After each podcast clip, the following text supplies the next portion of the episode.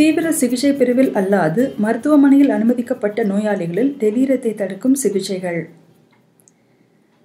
இந்த வலையொலியின் ஆங்கில பதிப்பை தமிழில் மொழிபெயர்த்து ஒளிப்பதிவு செய்து வழங்குவது யூனிவர்சிட்டி ஆஃப் ஆக்ஸ்போர்டிலிருந்து சிந்தியா ஸ்வர்ணலதா ஸ்ரீகேசவன்.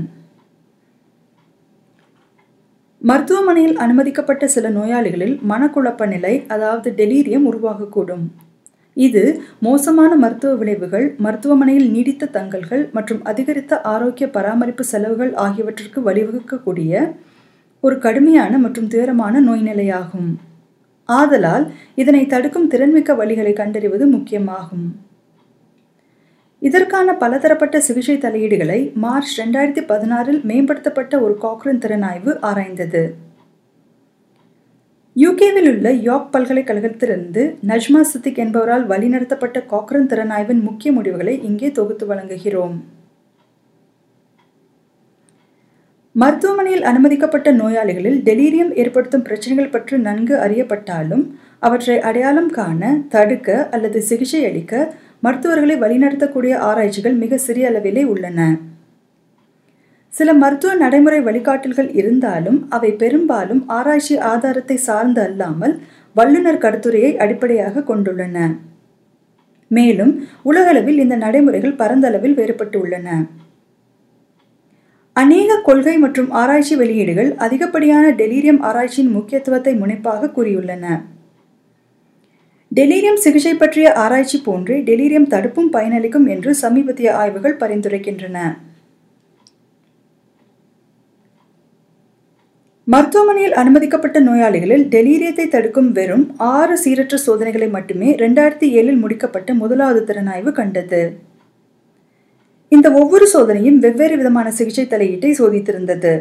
சிலவை மருந்தற்ற பல்கூறு சிகிச்சை தலையீடுகளை ஆதரித்தன. ஆனால் அந்த சமயத்தில் மருத்துவ நடைமுறைக்கு பரிந்துரைக்க வரம்பிற்குட்பட்ட ஆதாரமே இருந்தது. அந்த திறனாய்விற்கு பின் டெலிரியத்தை தடுக்கும் வெவ்வேறு அணுகுமுறைகளை சோதித்த சோதனைகளின் எண்ணிக்கை அதிகளவில் அதிகரித்துள்ளன. இந்த மேம்படுத்தப்பட்ட திறனாய்வில் அந்த சோதனைகள் அனைத்தும் இணைக்கப்பட்டுள்ளன. பொதுவான மருத்துவமனை நோயாளிகளை விட தீவிர சிகிச்சை பிரிவில் இருக்கும் நோயாளிகளில் டெலீரியத்தை தடுக்கும் வழிமுறைகள் மிக வித்தியாசமாக இருக்கும் என்பதால் தீவிர சிகிச்சை பிரிவு நோயாளிகளை சோதித்த ஆய்வுகளை நாங்கள் விளக்கி ஒரு முக்கியமான மாற்றத்தை செய்துள்ளோம். முப்பத்தொன்பது சோதனைகளில் இருந்து பதினாறாயிரம் பங்கேற்பாளர்களுக்கும் அதிகமானவர்களில் சேர்க்கப்பட்ட தகவல் இதில் இணைக்கப்பட்டுள்ளது. மேலும் இருபத்தேழு சோதனைகள் நடைபெற்றுக் கொண்டிருப்பதாகவும் அறியப்பட்டுள்ளது. இணைக்கப்பட்ட முப்பத்தொன்பது சோதனைகள் இருபத்தி ரெண்டு வெவ்வேறு விதமான சிகிச்சைகளை ஆராய்ந்துள்ளன. பெரும்பாலான ஆராய்ச்சிகள் அறுவை சிகிச்சை அமைப்புகளிலிருந்து வந்துள்ளன. முதுமை மற்றும் பொது மருத்துவம் பிரிவுகளிலிருந்து பற்றாக்குறையான ஆய்வுகளே உள்ளன. டெலீரியத்துக்கு ஒரு மிக முக்கியமான அபாய காரணியாக முதுமை மறதி நோய் அதாவது டிமென்ஷியா இருந்தாலும் பெரும்பாலான ஆய்வுகள் டிமென்ஷியா கொண்ட மக்களை விலக்கியிருந்தன. மற்றும் அவற்றின் பரவல் பற்றிய தகவலையும் அவை குறிப்பிடவில்லை. இந்த குறைபாடுகள் மற்றும் பிற செயல்முறையியல் வரம்புகளை கொண்ட சோதனைகள் என சில கட்டுப்பாடுகள் இருந்தாலும் இந்த ஆய்வுகள் சில முதன்மை முடிவுகளை கொண்டுள்ளன. டெலீரியத்தின் அபாய காரணிகளை இலக்காக கொண்ட பல்கூறு சிகிச்சை தலையீடுகள் டெலீரியம் ஏற்படுவதை முப்பது சதவீத அளவில் குறைக்கிறது என்பது உறுதியாகியுள்ளதே மிக முக்கியமான கண்டுபிடிப்பாகும். ஆரம்ப காலங்களில் சிறந்த அடிப்படை பராமரிப்பை அளிப்பதே டெலீரியத்தை தடுக்கும் என்று எண்ணப்பட்டது. அதேபோல் இந்த பல்கூறு சிகிச்சை தலையீடுகள் அவற்றையே உள்ளடக்கியிருந்தன. உதாரணத்திற்கு மறு ஒருங்கமைதல் இயக்கம் அல்லது நீர்சத்து கண்காணிப்பு மற்றும் நபர் சார்ந்த பராமரிப்பு ஆகியவை ஆகும் எந்த விதமான மருந்து சிகிச்சைகளையும் ஆதரிக்க ஆதாரமில்லை. இயல்பற்ற மனக்குழப்ப நீக்கி மருந்தை கொண்ட ஒரு சோதனையில் டெலீரியம் உருவாகுவது குறைந்திருந்தாலும் மருந்து கொடுக்கப்பட்ட குழுவில் டெலீரியத்தின் தீவிரம் மற்றும் அதன் கால அளவு அதிகரித்திருந்தன. ரெண்டாயிரத்தி ஏழாம் வருடத்தை காட்டிலும் அதிகரித்துள்ள சோதனைகள் நம்பிக்கை அளிக்கிறது.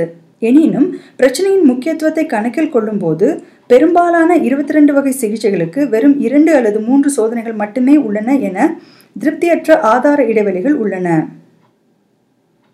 பல்கூறு சிகிச்சை தலையீடுகளை சிறந்த முறையில் செயல்படுத்துவதற்கு மற்றும் குறிப்பிட்ட நோயாளி உபக்குழுக்களில் அதன் திறனை ஆராய்வதற்கு மருத்துவ சோதனைகள் உடனடியாக தேவைப்படுகிறது. அதே சமயம் டெலிரியத்தை தடுக்க முடியும் என்று காட்டப்பட்டிருந்தாலும் நாம் இதை மருத்துவ பயிற்சியில் வலியுறுத்தவும் திறன்மிக்க யுக்திகளை நடைமுறைப்படுத்தவும் மற்றும் மேற்படியான ஆராய்ச்சியை ஆதரிக்கவும் வேண்டும். ஏற்கனவே திறன்மிக்கவை என்று காட்டப்பட்டுள்ள சிகிச்சை தலையீடுகளை பற்றி நீங்கள் மேலும் அறிய விரும்பினால் காக்ரன் லைப்ரரி டாட் காமில் ப்ரிவென்டிங் டெலீரியம் என்ற ஒரு எளிய தேடலை கொண்டு இந்த திறனாய்வை நீங்கள் காணலாம். இந்த வலையொலியில் குறிப்பிடப்பட்ட பிற ஆராய்ச்சி இடைவெளிகளை நிரப்ப தற்போது நடைபெற்று கொண்டிருக்கும் சோதனைகள் மற்றும் பிற ஆராய்ச்சிகளிலிருந்து ஆதாரம் கிடைக்கப்பெறும் போது இந்த திறனாய்வின் மேற்படியான புதுப்பித்தல்களையும் நீங்கள் காண முடியும்.